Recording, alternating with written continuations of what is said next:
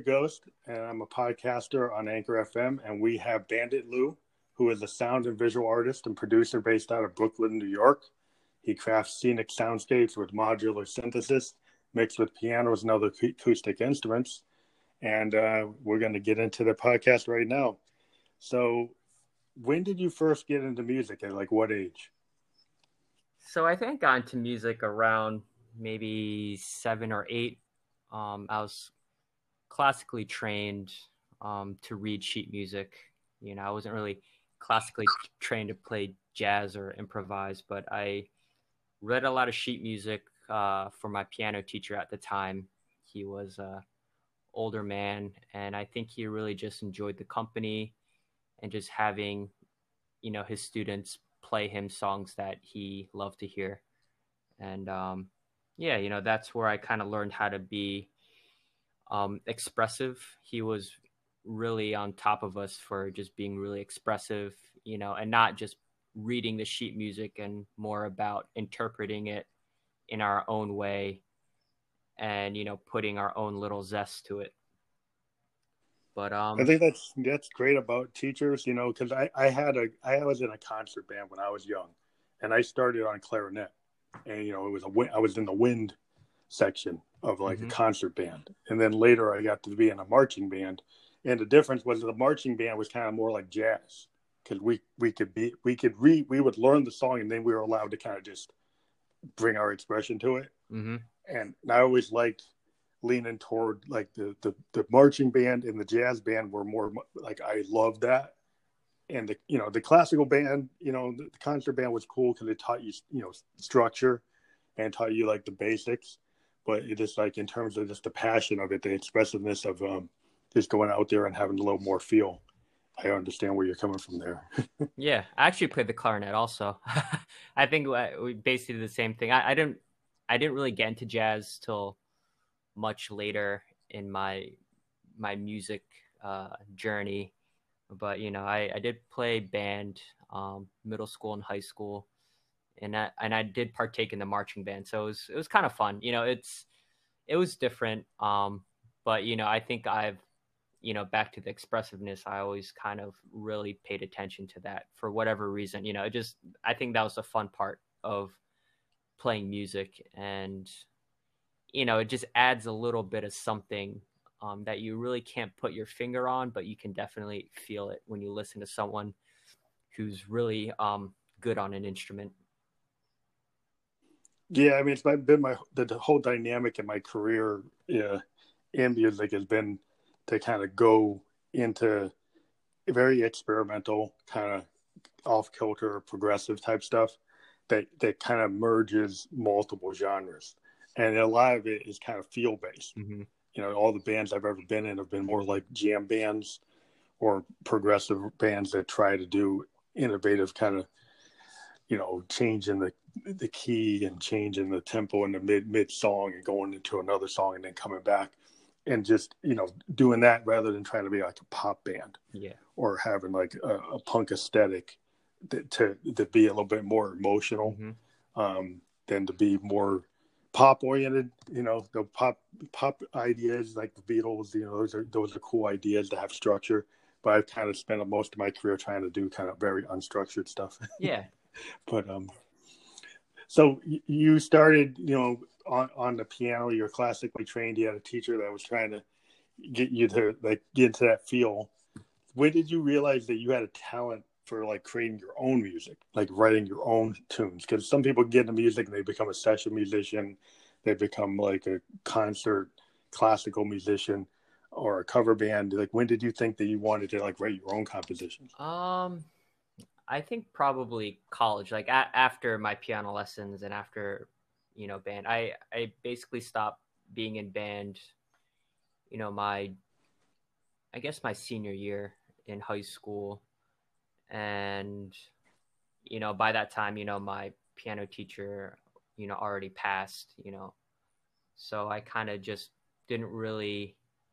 I didn't really play much, you know. Um, my I had a friend who was very much into music production um, you know making beats at the time and I remember going over and he showed me Fruity Loops. And I was like, oh, this is cool, but it never really inspired me to do anything more. And um, I think for whatever reason, you know, sometime, you know, in college, um, freshman year in college, you know, I, I got like a, you know, I bought a, a MacBook, you know, those white plastic mm-hmm. MacBooks and it, it had yeah, um, remember those. yeah, it had GarageBand on it, and I started playing around with GarageBand. And I was like, oh, this is fun, you know, just putting um, you know, drum beats over acapellas and and things like that. Nothing too crazy. And from there, you know, I just gradually got deeper and deeper um,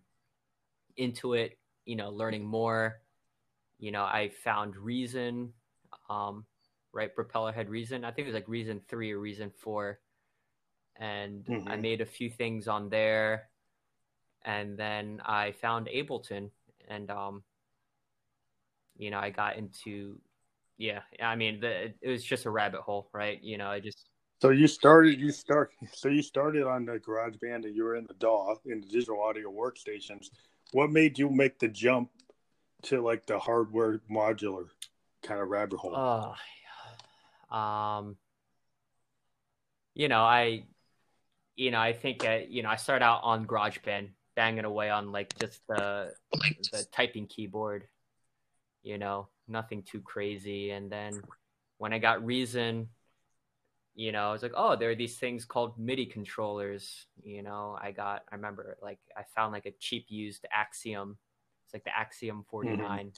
It was really janky. It was half broken and you know, I wasn't a fan of the the the key bed on it, but you know, it, it did its job. You know, had a little drum pad, and um, you know, I got into Ableton, and then I got my first sampler, which was the SP404.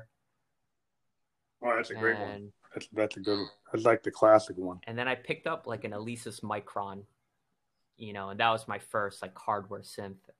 I remember seeing uh mm-hmm. watching Dorian Concept. I don't know if you're familiar with Dorian Concept.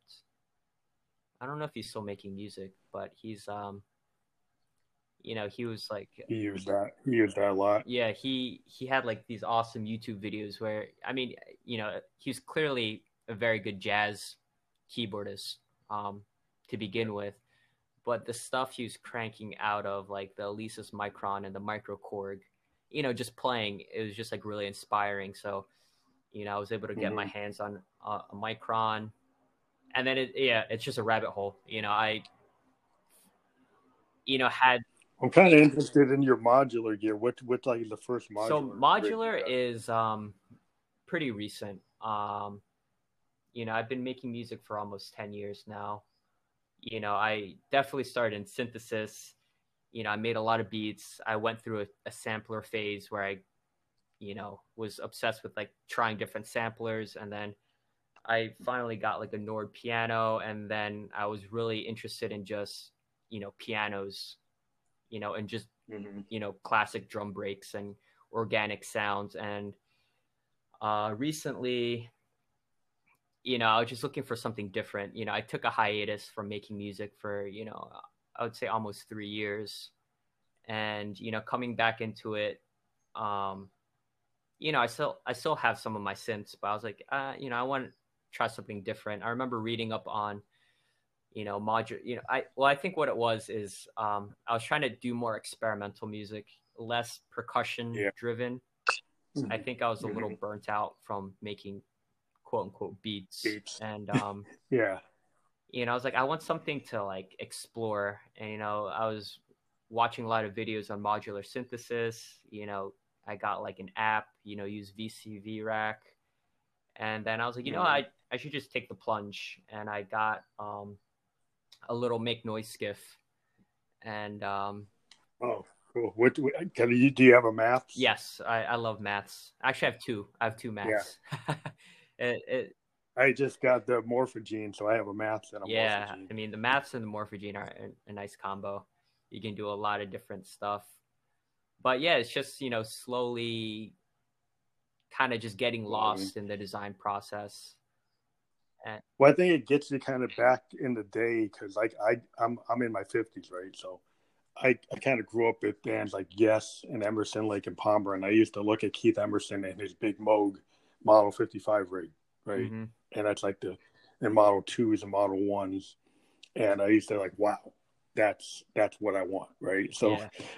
when Mo- when Moog put out the Mother 32, and then they put out the DFAM, I went and got like a skiff from like an Arturia 6U, and I loaded those two in with my Make Noise Morphagene and my Maths, and then I I put like a Pittsburgh modular uh, four x four VCA mixer, Okay.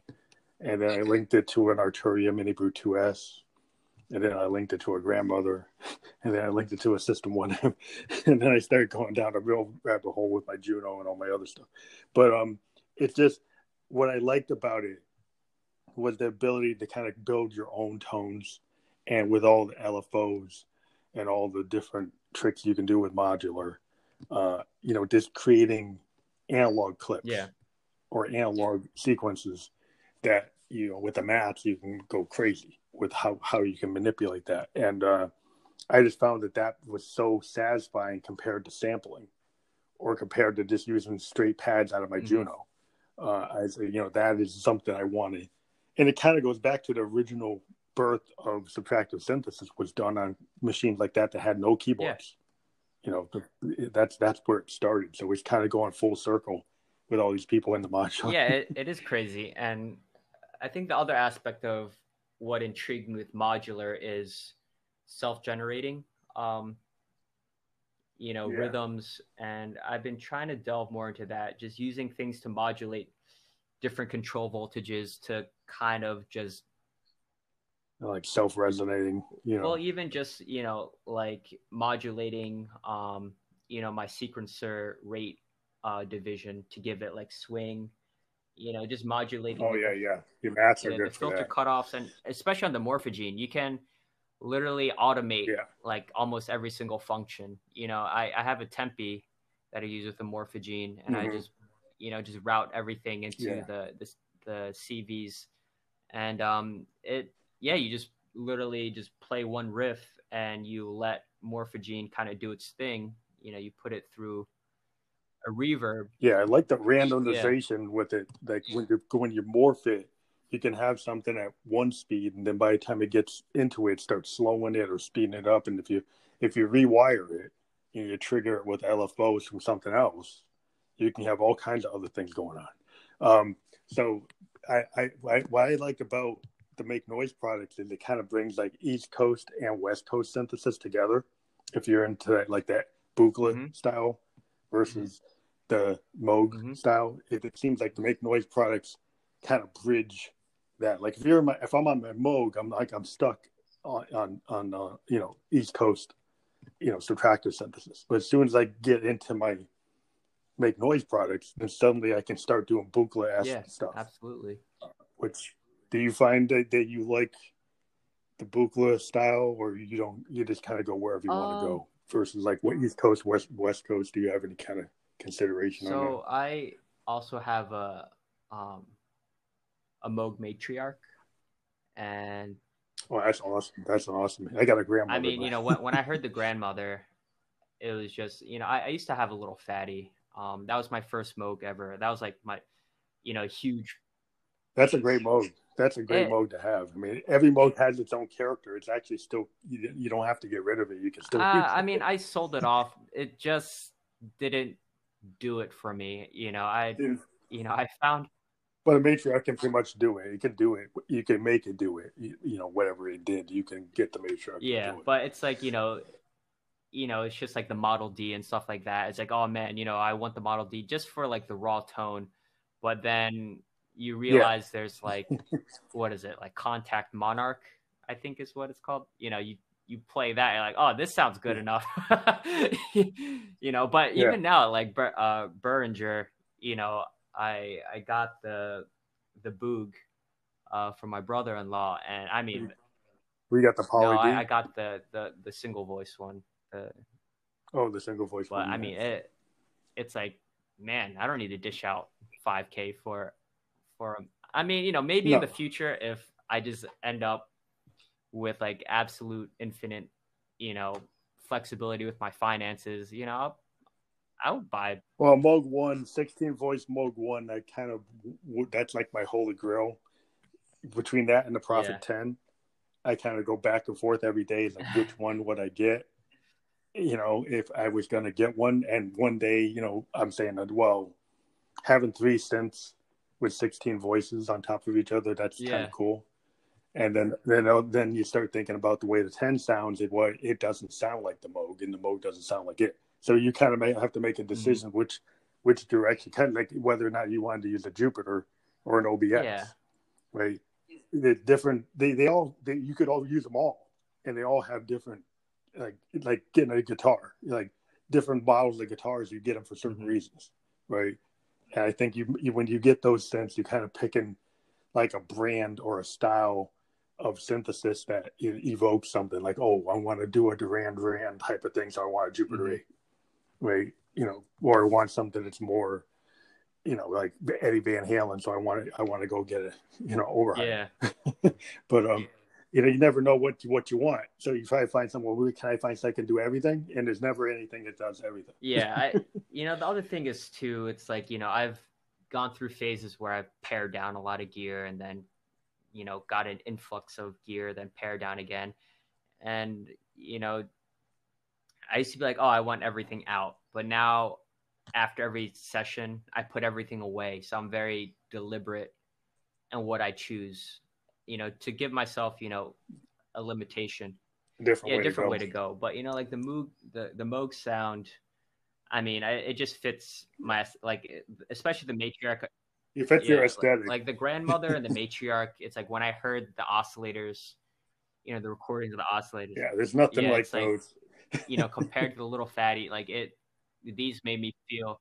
Well, the spring reverb, the spring reverb does it for me. Yeah. grandmother, what you can do with that real spring reverb, I find new ways to use it like every day. Um, and then the FM synthesis implementation mm-hmm. on it, it's not like a DX7, but it does some really yeah. cool stuff that I never, you know, like the Model D mm-hmm. doesn't do that.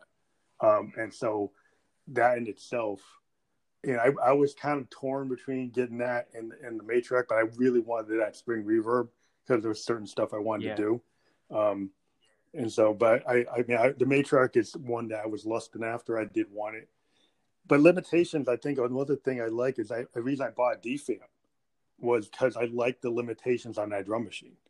Um, because those limitations actually give you more yeah, ideas. Absolutely, it gives you a creative way to work with it and you know, it's a little more, yeah, you, you just get something different out of it. But I mean, lately I've been taking a teenage engineering OPZ mm-hmm. and then sampling the beats on it into oh, nice. That's cool. And then running the math to like change the beats totally by using the math to really alter the sample from the OPZ. Oh, that's cool. And I find it's like taking that kind of. I like to take things. I will take something from my Juno and sample it and or I'll take like I'll take my uh, you know the LFOs off my Arturia MiniBrute 2S and have that run mm-hmm. the DFAM. Um, it's just like so many different ideas. Like sometimes I just pull all my wires out. Like I'll have something patched up and I'll take a picture of it, put it in my little book, and then I'll just start all yeah. over again. I usually unpatch after every mm-hmm. session mm-hmm. and just start fresh.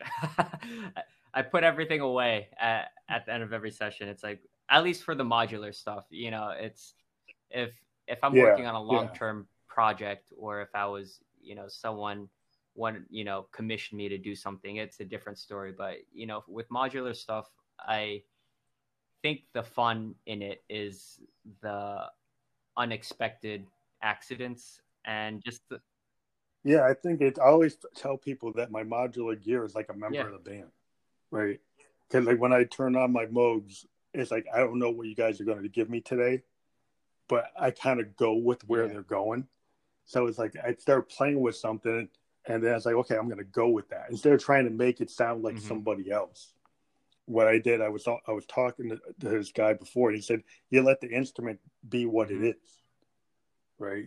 And if you let the instrument be what it is, then I, I saw like a review of the new Strega, Yeah. From make noise. And one of the lady a lady on the YouTube that was talking about saying she was trying to make it sound like a buchla, but it wasn't doing what she thought it was gonna do. And then suddenly she said, Well, I'm just gonna let it be what it is. And once she let it be what it is, then she said, Okay, now I understand what this thing does. Because I'm not trying to make it into you know yeah i mean you know they're all tools with its quirks.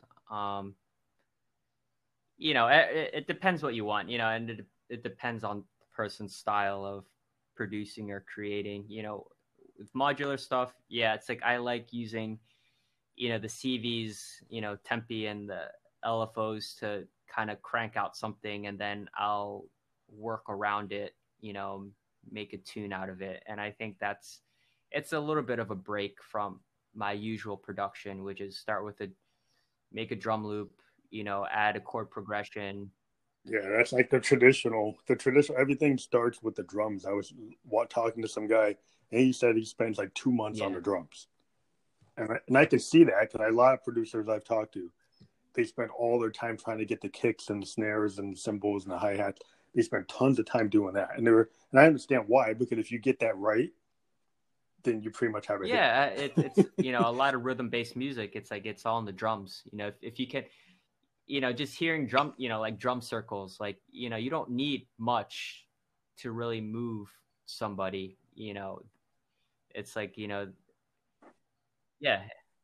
My whole thing is like if you can get get it to sound as good as a Motown drummer, then you're probably in the right yeah. way. because like they, they, they, they, I always go back to the Motown like Stax soul mm-hmm. drummers and what they could do in three oh, minutes. Yeah. And what they did is like it seems very simple, but when you look at their styles, like Purdie yeah. Shuffle from Motown, is like there's certain techniques they had that within those three minutes are like they're very hard to replicate. Um, just because they had this human factor and this you know ability that came from jazz that came from the blues and then it got brought into soul and soul pop. And you know that's where everybody's trying to to get that kind of hit beat that these motown guys could just like the funk brothers they could just do it you know. But um there's this well I, well I was listening to bedtime zen mm-hmm. that you you have out there.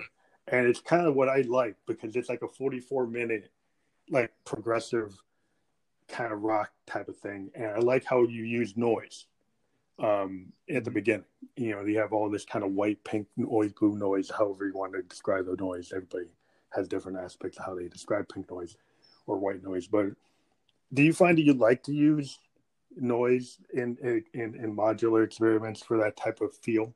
Um, I think my aesthetic usually has a layer of noise. Um, I think it just fills a certain spectrum it kind of fills out the the spectrum, I, at least for my aesthetic. Um, so yeah, I mean, I like using noise. Um, yeah, it just kind of it's like a the, the, kind of percussive nature of noise. I mean, I think when you're using like Moogs and analog gear, there's a very interesting percussive nature to like like the analog waveforms or the analog yeah. noise compared to like maybe digital noise it just has this warmth to it, like everything that's analog. And there's ways that you can use it that are can be unexpected or can be kind of like a shadow track, or they can be like you know they can just bring to the whole picture like you're you want like Phil Spector layering yeah. right of your composition, and noise is like it is like a floor of it. You know, and people will go back and use old tape machines to get the hiss. You know, to get this kind of noise noise floor into the recording. You know, because that they want that aspect to be there because bring a character to the song. Yeah, I mean, like my um, older work, what I would do is that at the very end, you know, I would sample some, you know, noise and I would stretch it out and I would just put it slightly above or like you know slightly before you don't hear it anymore like the the the, the audio level mm-hmm. out of and, range yeah get it kind of slightly out of out of you know range. and I'll yeah. you know bit crush it to make it a little more crunchy and fuzzy and it at least for me I think it it adds something it, it's it's the you know it's like when you talk about like Bernard Purdie you know drumming and the old Motown drummers you know what makes you know a mo or what makes Bernard Purdie different than you know a drum machine. right? You know, like a TR eight oh eight. Yeah, it's that human factor. yeah, I mean, it's it's not even just the human factor; it's just like the little details. And I, you know, I've been. Boy, his are yeah, genius, you know, like the ghost notes, you know, the different types of hits, you know, just like the little little things that, like the little details that you really can't produce on, you know, an EXO, you know, step sequencer, right? Um, and I think that's you know I've been tr- I've been on the search for like a nice you know like the perfect drum machine that I could use with my modular you know. But mm-hmm. at the end of the day it's like I like playing the drum like hitting you know finger drumming because I finger drumming? Yeah. Yeah because it's just like the swing you know like I'm very particular about you know my drums and the the timing. And in some cases I can make a drum machine work but it's like it's too rigid and it's too sterile. Like you know, one of my influences, you know, J Dilla, you know, his and you know even Flying mm-hmm. Lotus. It's like their, you know, their drum beats are not necessarily sloppy, but it's loose and you know there's a a yeah. push pull and there's something interesting about it. You know, you hear four four on the floor kick drum and a snare in every two. You know, it, you know that doesn't really move me. I mean, sometimes it does, but you know. Well, that's why I think I always liked um, like Moon, yeah. Keith Moon, because if you think about Keith Moon in mm-hmm. the Who, he never kept time. He basically was soloing through every Who track, and he, he's not a traditional drummer. You know, he he basically was a solo yeah. lead drummer, and the same thing with like Mitch Mitchell with the Jimi Hendrix Experience. And I like that kind of sloppiness. It's kind of like the way Keith Richards doesn't play a straight rhythm guitar. Mm-hmm. You know, he has this kind of bluesy, kind of off kilter, a little bit off the beat. It's kind of chaotic. It's kind of like when you listen to Neil Young and Crazy Horse on Tonight's the Night, and it's like it's that kind of chaos. It's kind of like that glitchy yeah. beat. I, I I've always been into the type of rock music that's very glitchy, or it's kind of off kilter, like the Velvet Underground. Um, and that kind of imperfection is the perfection. Well, yeah, I mean that's what I'm talking about. That's like the the little detail that um you know makes it a little you know I, you know it, I, I can go on and on about this, but I think it's like what makes a loop boring is that you don't change it up. You know, you can do you know I, I did you know on my other um alias Andy Angulus, I have a, a track called Vibe Out, and it was kind of an experiment where you know, all I did it was the same. It was the same um, melodic loop, uh, the same sample, just over and over again. Um, the time signature is a little wonky, so it doesn't really line up. But the, you know, I just cut up like a dozen drum breaks, and I just oh, and you um, come around. Yeah, you know, I put each, you know, I just sequence, you know, play the first loop, then play the second loop, then play the third loop. So throughout the whole song, you know, it was just, you know, after you know four to eight bars it would switch the drum loop. And what's interesting is that you know in loop based music if you just change something like a little thing it won't ever get boring because you know once you hear like eight bars your brain is gonna say hey i know what to predict. I don't need to pay attention anymore. You know this is boring. That's why I like the poly yeah. polyrhythmic stuff like the subharmonicon. Like this, if you take a subharmonicon with its polyrhythm mm-hmm. generators, and then you link that yeah. to like a DFAM, and then you run it through like a morphagene. Then you, what I tend to do is I use DFAMs and put a lot of randomness mm-hmm. into my DFAMs. So the limitation of only being able to do eight steps, but then having it run through the morphagene, and then I glitch it out a little bit. So I, I try to get it to sound more organic by creating kind of this glitchiness or changing the tempo or being more progressive like a band like Yes, actually changing yeah. it and and triggering it to change to a slower beat and then coming back and then going and then they, it doesn't do what you do you see like in trap and EDM and all these all these other types of electronic music today that say that they're the electronic music form. But if you go back to like original electronic music, it was never just like four on the floor all the you know doing that same thing all the time. But it was yeah, always, always experimental. And I think um, the main thing is keeping the listener's brain, not necessarily conscious brain, but unconscious brain, kind of on its toes.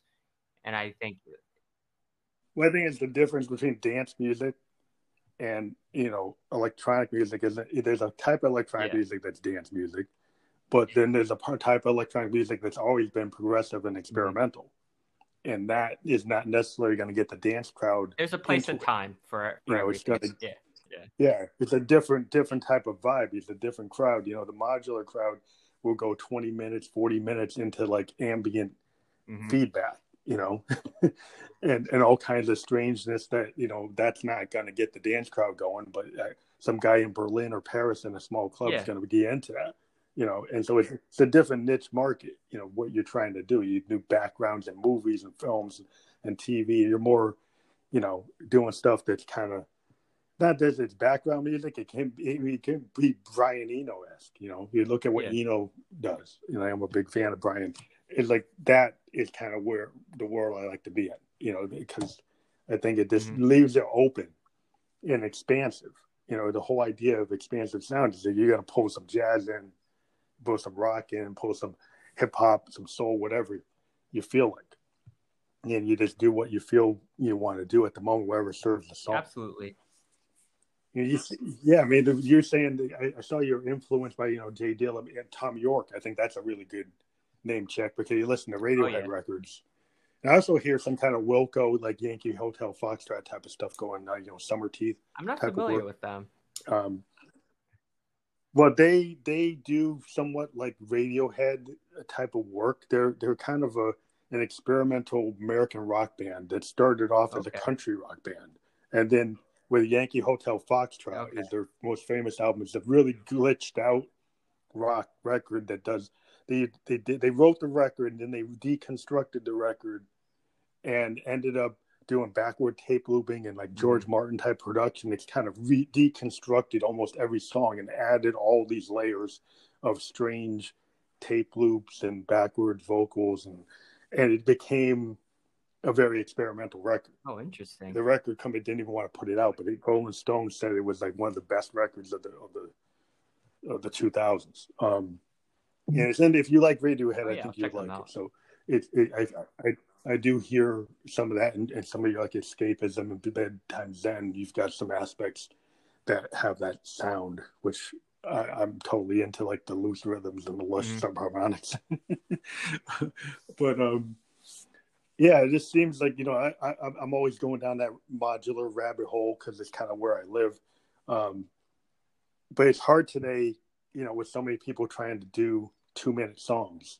I was kind of very heartened when I saw your 44 minute song. yeah, uh, I mean it's there. you know, like I said, I was, you know, I've been trying really hard to take a departure from my old habits, um, and I think the thing is with like self generating, you know, even using like you know sequencers and randomizing the sequencers, I'm just trying to more or less, you know, forget break habits of like the chords, the common chords I play, you know, on the piano. It's like I'm just trying to, you know, that's why I made, you know, Bandit Lou in general is just like I don't want to do what I normally know how to do. I want to do something yeah. completely different.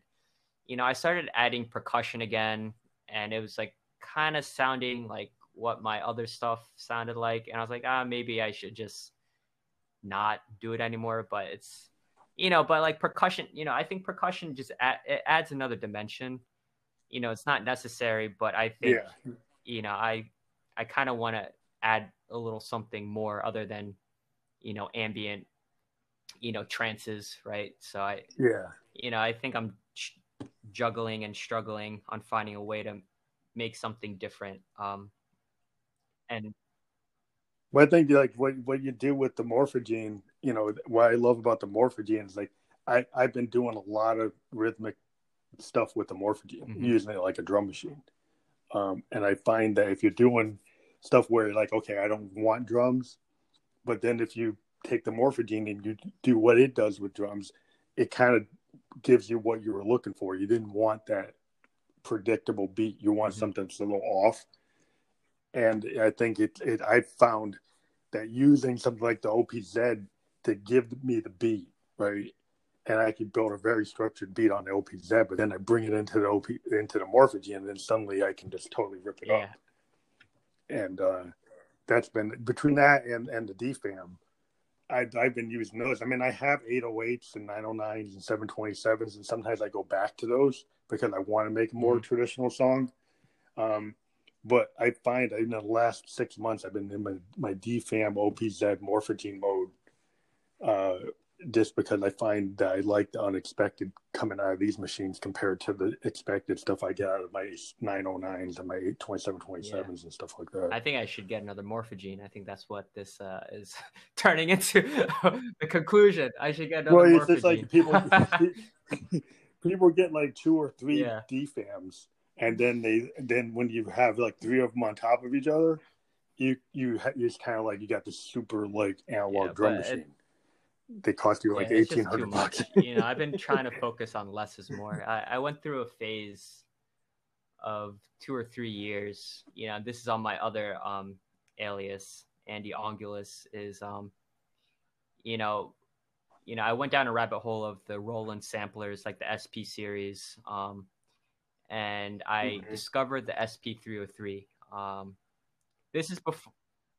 That's like the great yeah, machine. Everybody uses that. That's you know, this classic. is before I knew about Madlib really. Um, but what I loved about the SP303 was that you can resample the pads while sampling an external input. So it's essentially, you know, a two track in one box. Um, so yeah, I think that's why a lot of people like that machine because you can kind of you can use yeah. them live, and you kind of use like a DJ, and you can. I've seen a lot of people use. It. Yeah, so way. like I, I just made music with just literally electric pianos and a drum, uh, a drum break. I'll chop up the drum break, use the, those drums, make my own drum break, and then just resample and uh, record. You know, me playing the piano and just using the onboard effects and just really mangling it. And you know that was a lot of fun. You know, I I, I didn't need like a, all the plugins that I had. You know, I you know I, I, was living in a smaller space. I was living in just like a tiny bedroom in uh in Brooklyn at the time, and um yeah, you know, and I made a lot of music just on that, and it was it was a lot of yeah, fun. you can. A lot of people don't realize. I mean, you can take. I mean, I started with like a Casio CZ 101 and a Tascam yeah. four tracker, and I just kept on overdubbing yeah, stuff on the overdub. Tape. It's the that's, greatest feeling. that's I, I, and I just having that little CZ one hundred and one. That thing was a little powerhouse. You know, it was like the cheapest way to get into like subtractive synthesis back in the day, and it actually could do it. And so that if you just and I would just go and like I like mute and unmute my Tascam and play yeah. to it as shows. So I actually had my Tascam. I'd put down like a drum track on it, and then I'd maybe mute the bass line and then play the bass line live, and then let some of the other things come through and kind of mute and unmute tracks. And I seen a guy from like, I think Alexander uh, Cortini from Nine Inch Nails. Yeah. He actually does that for some Nine Inch Nails songs. He actually has like a Tascam on stage, and he has tape cassettes and he unmutes and mutes tracks on his Tascam while he's doing his like yeah, music directing. It's awesome.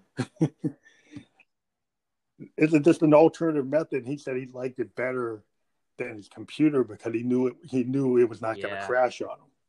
You know that he was going to be able to do it. And I kind of do the same thing with my um.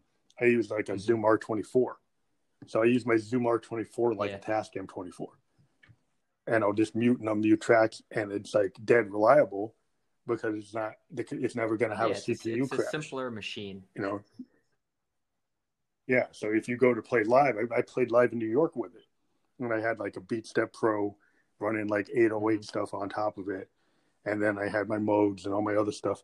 But you like I was able to do a one man show, running all these like different things, like different sequencers, running on different time signatures, running with the tape, and you're able to do this kind of, you know, experimental kind of modular show. Um, that feels different than a DJ because you still have the, the live, you know, experimentation and, and also being able to just, uh, you know, you just you kind of riff. And so I could take my bass song and then I could kind of go wherever I want to go with it and not be stuck to like some Ableton Live thing that I'm kind of stuck in. Yeah. I mean, but, you know, um, it's, I think it all comes down to like I I know producers who only used Ableton Live and only the Ableton Live stock tools, and they make amazing, amazing, amazing music. Um, but I think it just comes down to preference. You know, I yeah, I mean, it's, I, I think, I mean, it's like, I guess I, I grew up in the world of Yeah. having the hardware. And so I tend to be a more of a hardware guy because I just have a better experience with it. And I do appreciate there are guys that can use these DAWs in very creative ways. Mhm. Not that you can't. It's just, like, it's like a personal preference. I just like, I like having all the controls uh, of these modular synths and even, you know, hardware analog synths. You know, that to yeah, me it's a different surface. experience. I think. it's a different thing and it's just a ch- a choice i make to be able to do that not that you can't control a daw and have all kinds of midi Mhm. controllers doing the same thing but it's just something about when you have a real moog like you know with your matriarch or a grandmother it's something about when you play that live there's some things you can't replicate from performance to performance. And that's kind of what i like about it. The only thing about the matriarch is, you know, I was like, oh, you know, I don't need presets or save presets, and then yeah, it's like Well, actually sometimes I do because, you know, especially when I'm setting up for like a like a live stream or something. You know, uh, right now a lot of a lot of modular co- communities are doing a lot of live streams, and then it's like, oh, I'm ready to live stream, and then you press down, you're just like, oh wait, I forgot to turn like five knobs. I, lo- I lost this It's, you forgot you forgot which knobs you Yeah. turned and didn't turn. It's like, oh god, I can't remember the patch. Well, well, that's where our Prophet where the Prophet fives and Yeah. the Jupiters, the kind of brilliance of those was that you Yeah. actually could save the pad hmm and it was still analog. And so I think those those type of go to poly analog synths always have like a place. You know, I've got my Juno and I kind of have it because I need presets. Um, and so I'll have my Juno run all that. But then when I know I want to run my leads or my strangeness, then all my analog stuff is like for that. But when I want to have something stable, and then I use my Juno. Um, and I think everybody who has a set, they kind of got to have your stable thing that can Yeah. give you a grand piano. They can give you the pad you need. You know that however you do that, whether you do it through Ableton or whatever. But yeah, I think they, I think you you can use all of these tools. You know, I think I think that's the thing. It's not one over the others. Like like I use no vinyl DJ uh, C, instead of a CDJ. Well, there's a place for the for the digital CDJ, but there's also of a place for the vinyl because it's going to give you a different feel. You know, it is so it's like one doesn't supplant the other. Mhm. Like you can kind of use them all. Absolutely. So, um, in terms of your, I know you escapism is your 2021 single that I've seen out there. Are you working on other projects for Uh, 2021? so I mean, I'm I'm constantly live streaming. Um, actually, I I'm in this group. It's called Earth Modular Society, and it's it's really awesome. It's an awesome community. Um, you know, you have all these other modular communities too, which are equally awesome. But these guys, um, you know, it's basically an open mic uh, to streaming. Um, you know, you kind of join the Discord. You can you can search for us. I think we're uh, ems.com. Let me double check. Oh, well, send me send me the link, and I'll can I I do I go on Twitch myself. Every you probably see my stuff on Instagram, I'll go and take my Twitch and my YouTubes and my Facebook lives, and then split cut them up, and then make Yeah. videos out of them. But um, yeah, I mean I've been doing stuff on Periscope yeah, since this like the, 2016. our our website is earthmodularsociety.com, and you'll find a link to our Discord. And you know what's cool is um yeah it's like an open mic we have a 24 7 uh youtube and twitch and basically they they um sh- they stream uh, each other so usually you know we have everyone joins the youtube but it pushes it to twitch too so if you want to watch it on twitch but yeah it's an open mic you join and um you know if you if you feel like doing a patch from scratch you know you can join in and do that or if you have an idea you want to share you can do that if you want to play one song you can do that if you want to do a two hour set you can, you can do that so it's kind of fun so i've been just That's cool. Yeah, I'd love to do that. I mean, I've been doing my own thing, but I'd love Yeah. to get into a collective. It's kind of been something I've been wanting to do, and I like to focus on collectives. One thing I could do for you guys is like if each guy, each person in the collective wants wants like me to talk to them, oh do sure an interview. I could do that. I did that one time with with the Monster Tea Party party out of France. We actually had like three or four guys from this art collective in France, and I actually did some podcasts with them back in 2017. Um, so they, yeah, I'm into oh, cool. doing. I'll, I'll let them know. But you know, in terms of like my body of work, you know, the last year and a half, I've been, you know, I, I only recently got a modular um, synthesis, so you know, I'm still wrapping my head around a lot of the modules and just making them work. And you know, the live mm-hmm. streaming platform is just like an awesome place to get better in general. So yeah, it's like I love. I, I, watch these guys in Berlin all the time, and they're like, you know, it's kind of like it's like it's like you know, it, it is kind of harkens back to the days, you know, back in the 50s mm-hmm. when the first Moogs came out, and the New York musicians, you know, they all did these kind of yeah. very experimental shows.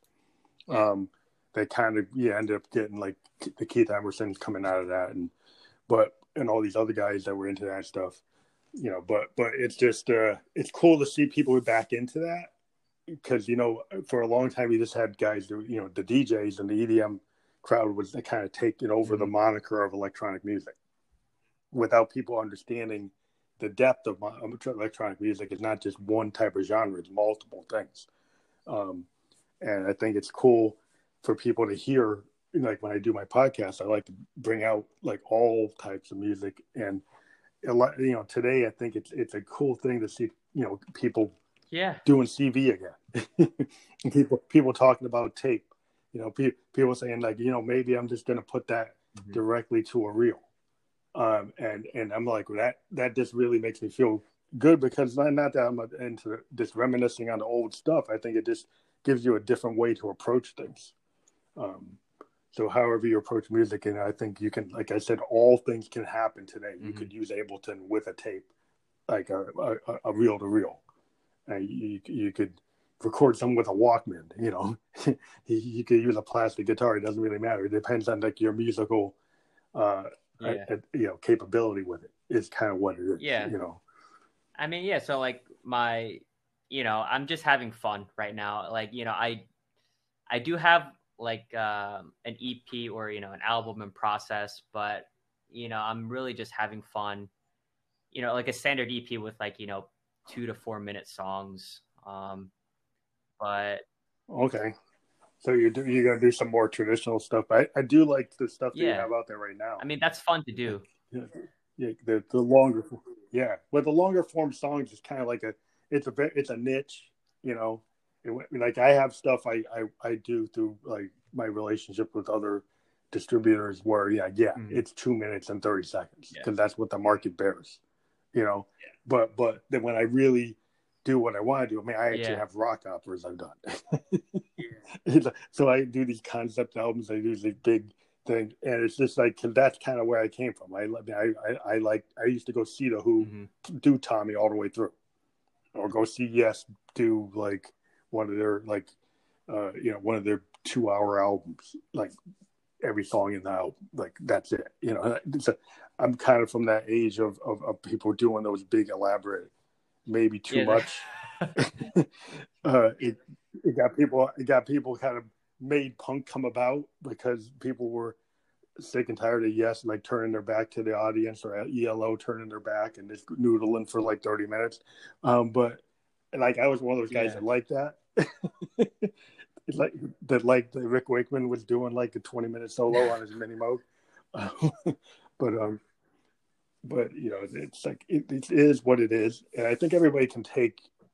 Yeah, I think a lot of these modern bands like they sample a lot of the stuff that I love. Like they sample funkadelic, they sample, you know, old jazz, Coltrane records. You know, there's a lot of interesting choices made by a lot of people doing interesting music today. I, I'm always like very keen to hear people taking samples of stuff that's yeah, kind of not not I typical. Agree. That that yeah, that's the hip hop. I like the underground hip hop where people are, you know, sampling, mm-hmm. you know, like bebop, jazz, or sampling like 1930s yeah. like, like blues records. And then I'm like, oh, that that that's that's yeah. cool. That's like that's cool. Absolutely.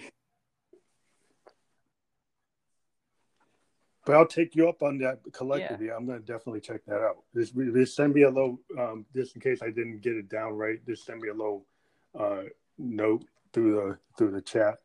Yeah, sure. On Instagram, so I don't forget. Um.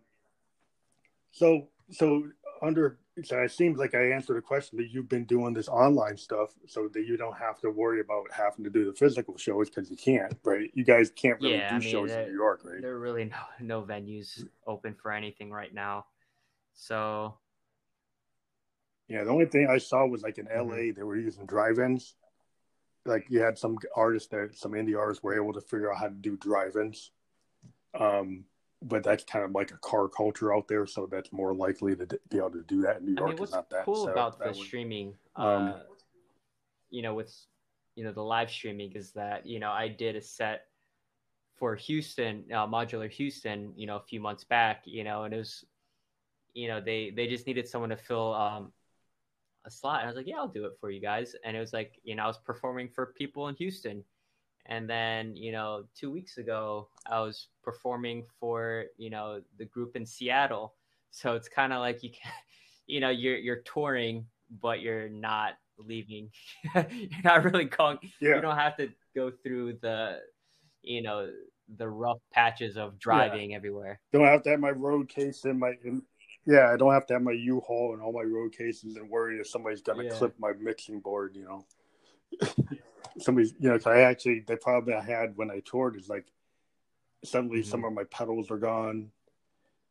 suddenly it was like yeah, my mixer's exactly. gone because you know it's like that's it's like every time it's like okay well what am I gonna lose this time? Nothing breaks either, so you know we're just nice.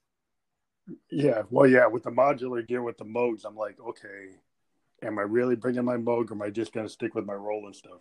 Yeah. then that stuff doesn't I mean, go I'll, down. I'll just bring my microcord and my and my sampler. That's all I'll take out. You know, everything else, uh, I don't know. Maybe, you know, we'll see what happens in the future. Yeah, I've been trying to figure out like I might get like an MC seven oh seven and yeah. just put everything into that and bring like like a like a KeyLab and and and and then have everything kind of already mm-hmm. in the 707 or that or an Akai Force. I've been looking at that that because I've been using like a KeyStep Pro, which actually works pretty good with a JDXI and a System 1M, and those are like dead reliable because they don't. You, I brought them around, they get banged yeah. around, they don't really crash out. Um, yeah. And the System 1M, what's cool about that thing? That's very much like like it's all analog behavioral modeling, so it can pretend to be like an analog center, but it's digital. Uh, and so it works pretty good. And it even has CV, but it's, it's, it's digital. But it, it, can feign, it can mm-hmm. fake being analog. Um, and, and, because it's like that reliable, it's a really cool thing to bring on the road because it doesn't really yeah. The Tri Force looks cool. yeah, then they actually got a song mode now. When it first came out, it didn't have a song mode, mm-hmm. and now it actually does so you can actually load songs. The only thing I think the MC707 actually can load faster than it does. That's the one problem I heard is the, the Force doesn't load that fast. So if you're trying to transition from song to song, it doesn't load as fast. Yeah, I mean that's where like another to. sampler, um, you know, would just do the trick. Yeah, you got to have something to transition from one to the next, which has always been the core problem with all electronic music. Is why you had too too many Moogs on the stage because the transition. Yeah, we just throw on a drone. yeah. Drone and reverb uh, all the way. Yeah, just throw it in the drone, put it through the LFO, and then switch yeah. over to something else. My, my favorite is just make the get a reverb pedal, just make it fully wet and a super high decay. it's like I'll repatch everything real quick and then you know fade it all back in. That's what I like about the BeatStep Pro because it loads projects like yeah milliseconds. And so if you got all these projects on it, you just go boom, boom, boom, boom, and it doesn't skip a beat, and it it keeps on running, kind of like the old one, a little mm-hmm. bit before it gets into the next one. Yeah. So it feels like like a DJ. You can just bounce around pretty good. In the in the new one, uh, the KeyStep, like the keyboard version of it, is even better because it's fully polyphonic. So you can do a lot with that. That, that I think that's a good choice for people doing live shows. Yeah. Is, uh, there's at least I've had good experience tools it, coming but... out, you know, and it's only gonna get crazier. So I mean, which is fun, you know, it's it's cool. Yeah, okay. I mean, even using my OPZ, you know, with the with the with the CV enhancement, you know, running a modular rig off of mm-hmm. OPZ is, is really cool. I don't know if I've ever used the Teenage Engineering OPZ, but it has these like little step components that allow you to like do multiple like effect type of stuff on every step oh, on really the cool. sequencer. And then so on every step you have these little micro steps. And you can have up to like 16 micro steps on oh, each 16 crazy. steps. And then you can have it then you can have it run an analog rig. And you can have all these projects loaded in like the BeatStep Pro, it seamlessly bounces between projects. And so you can actually kind of DJ with it where you could have like 16 projects built into it. And then while you're in a performance, take project one and then merge into project four and then go back to project 10 and go back to project oh, two wow, and keep really on bouncing cool. around. And then you can use that to kind of seamlessly do a show into things like the mm-hmm. size of a TV yeah. remote, you know, and so it's like, that's like the ultimate, like, yeah. okay, I'm on the plane. What do I have? And, take that in the 707 yeah, that's really cool. um, yeah, it's just interesting today. There's so many different tool sets out there that you can jump into. Since you're a make noise guy, are you thinking about uh, a Strega? Not. I mean, I think I'm a little geared out right now. Burned out on them. I mean, I was looking. you know, I was looking at you know maybe you know getting a new case. Uh, you know the the other manufacturer that's really interesting to me is uh the Instruo. Instruo I'm pronouncing it right. It's like they have oh, yeah, really yeah, cool yeah. modules. Yeah, I think I've seen that. They're always sold out. Like on all like the places I look at, it's like, oh well, I'm never gonna get my hands on those. so, you know, but I think I I kind of do want to get an, another case and just slowly accrue those modules. But I think the make noise, you know, I'm pretty fleshed out with, you know, yeah, but you must have a full rig. You got a full. Yeah, like, I, I have. You know, like you know, I, I have like the um the morphagene, you know, I have two maths, you know, I have the single oscill- uh, oscillator synth, the STO and um, Telharmonic, which I, which I love. I, I love those. Yeah, I wanted that. That one I, you know, I still got. I think what I'm slowly getting, you know, loving more is the Mimeophon. Oh yeah, the Mimeophon is something I was like I, I gotta get another case. I was gonna go get like a bunch of their yeah their new stereo modules, and and then I was gonna get like the that that the Mimeophon looked really cool. I was I, I was really I, I, saw something from Loopop on yeah. it because Loopop is like I mean the Mimeophon and Morphagene make the the Tempi, Morphagene, and Mimeophon. It's you know I I'll just link those three up. And, you know maybe I'll use like a a filter like a QPAS or something like that. But you know, I can just sample, you know, piano riffs, and you can make like these crazy soundscape, like ambient soundscapes, just you know, with those three. Yeah. That that yeah, machine is great things. for doing that. Like you can do some crazy stuff. Like I have the, the Morphagene is like yeah, like I was looking for samplers forever, and then then I read about the Morphagene, and I saw it like Loopop using it, and I said, "Well, yeah, yeah like um, it. what was it? I, I, have a I have a YouTube video. I've like uh, my YouTube channel has a, more live streams. You know, I I was gonna throw them all up on um iTunes and Spotify, but I mean they're they're mainly just jams. You know, the the two I have up there were a little more thought out. Yeah, yeah. But um, you know, the ones on my YouTube channel um are more jams. But I basically just took yeah, the Morphagene, Tempi, and Mimeophon, and I just, you know, mic'd my uh, ukulele and I just played random, like just like some chords, you know, some strumming, you know, just some mm-hmm. percussive elements, and you can really, yeah, it sounds awesome. Like, you end up being like the Edge. You know, if you ever look at the Edge, he's got this big rack. And he strums like two notes, and he like deconstructs yeah. it. That's basically what I was rack. doing it, it's kind of like yeah, it's really cool. I think that's cool. Like the idea that they're doing that and like the granular synthesis or field mm-hmm. recording. Like I love like you know take a book and run it over a microphone and bring it yeah. into a morphagene, and then the, like the pages coming through the mic you know, that makes like very interesting rhythmic sounds. Uh, and there's just so many things you can do with the whole idea of field Yeah. recording, and then taking like analog filters, like running through, like taking a state variable filter, and then you know using a notch filter or something, and compared to the ladder filter. And that's what I love about my Arturia 2S is I got these state variable filters.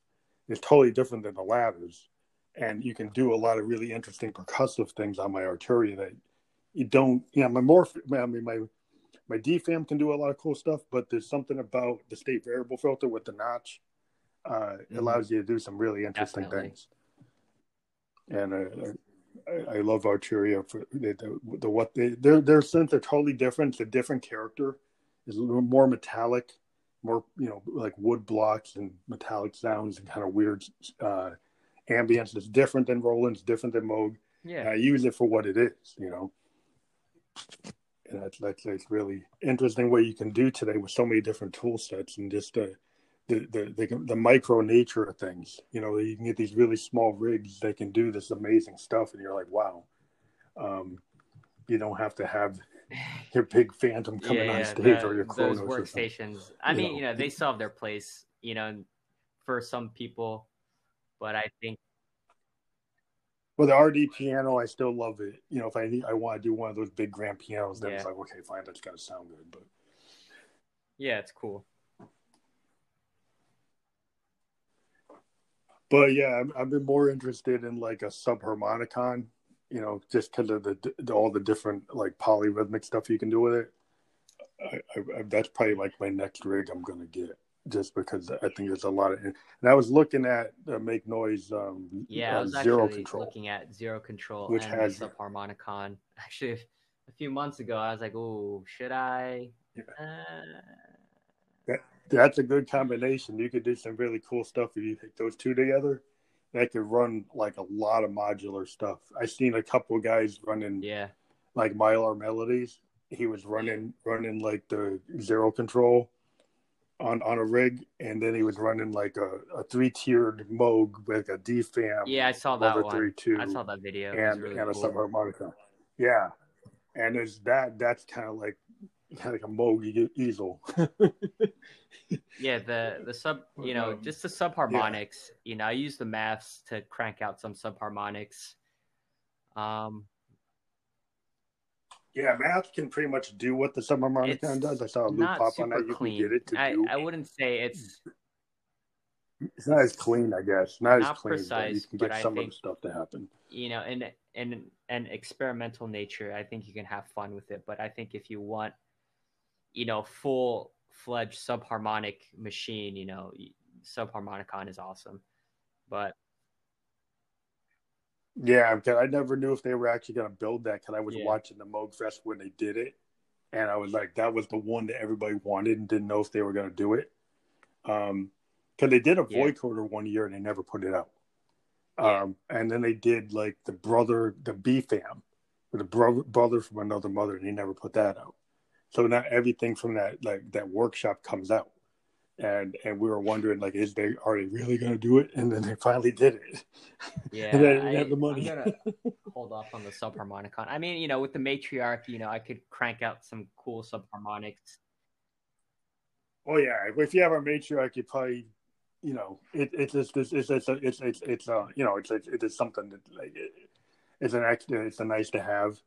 Uh, yeah, I mean, because if I was like had a matriarch, like Yeah. analog delay really interests me, and the paraphony, the paraphony really interests me too. Uh, and the fact that you can make it like five oscillator if you take that LFO Mhm. and flip it to like an oscillator, um, then then you've got kind of like a little Prophet Five. I mean, it's not in tune like a Prophet Five, but you could do some interesting five finger chords on Yeah, it. definitely. It's Um, it's a fantastic machine. You know, I'm glad I found it. I mean, it's b- basically what convinced me to get back into music. You know, I was like, ah, maybe I should just stop. but I mean, it's you know, Yeah. Moog, but, you know, has a when way I heard it, I was, in. you know, the oscillators. I was like, oh man, that sounds so good.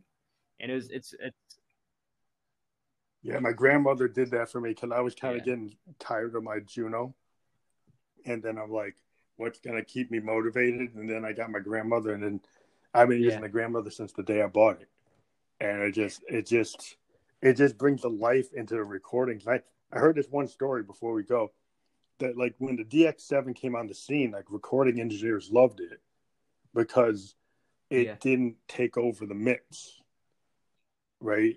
Like the analog synths did, and then that became like the death knell for all the analog synths because the recording engineers liked the way you could mix it mm-hmm. easier and it didn't blow through the mix. But the one thing they forgot was the way those analog synths blow through the mix is actually Yeah. like why the- people like it. you know, it, it brings that kind of warmth and the depth that when you have the digital synths, you don't have that. And and that's why I think a lot of people have come why they want a Moog, you know, why they want a Prophet, why they want an OB6, you know, is because they want to bring that kind of character back into the, to the music, and, and to have something that's a Yeah. that's a real heavy bass line, you know, that's a real like screaming lead, where that's a really interesting pad off of Prophet Five or something. There's there's something about those those like Jupiter and Oberheim things that it just why people you know got into electronic music is because some of these iconic instruments you know that that got them Yeah, like down the rabbit hole. It's just you know you you need to i think with like a lot of you know especially if you're running a lot of oscillators you know on your rig it's easy to kind of you know suffocate the spectrum. Um so you kind of you just have to be careful and just give everything space to breathe. Um yeah i mean that's where you like the the Yeah. pauses or the silences in music i think are Yeah. important like we get a lot of people get into like how many tracks you're gonna have and i'm kind of go back to like prince and dirty mind was mhm. the fact that it sounded like a demo. You know, the fact that you know, when Doves Cry reason it kind of hits is because it sounds like a demo. It, he didn't keep on layering it. He actually left a lot of space. And if you listen to like you know Joy Division or early New Order, it's the space and like they're not on, not doing the overproduction, right? And deciding like where to like Mhm. leave it leave it bare. I think that kind of adds when you have that those type of synths and things is to be able to leave the space between the notes so people can kind of feel the full impact of it. yeah definitely. I think that's like a that's like you're the when you're a producer Yeah, you have to kind of figure that out. well, it's great having you on, Bandit, and uh, yeah, I'm going to take you up on that on that um, that your your um, collective there and and see if I can get out there and do some cool things because you know and then like if anybody in there in your collective wants to be on on our show for an interview, they can get in touch with me. Um, and I'll be feel free to set Yeah, sure. something up with anybody in the collective. And, and you in, in the future, if you have a, a new release, we always have people come on the show to push their next uh, project. So we do that from time to time. We have multiple people come back multiple okay times sounds great So, it was uh, great speaking with you well, this will be out within an hour, and uh, we'll have all the. We'll put a link on for your the hyperlinks that you have uh, given me or I've seen out there for you. I, I can include, and we will be on eleven podcast platforms once it generates, including Anchor FM, Spotify, and Apple Podcast. Uh, a couple more to talk about, like Overcast and Radio Public. But pretty much 11 podcast platforms will get this, and we'll push Awesome. it on Yeah, our I'll Instagram it story too. as well. Okay, thank you Yep, for being no on the problem. show, Bandit. have, have a nice night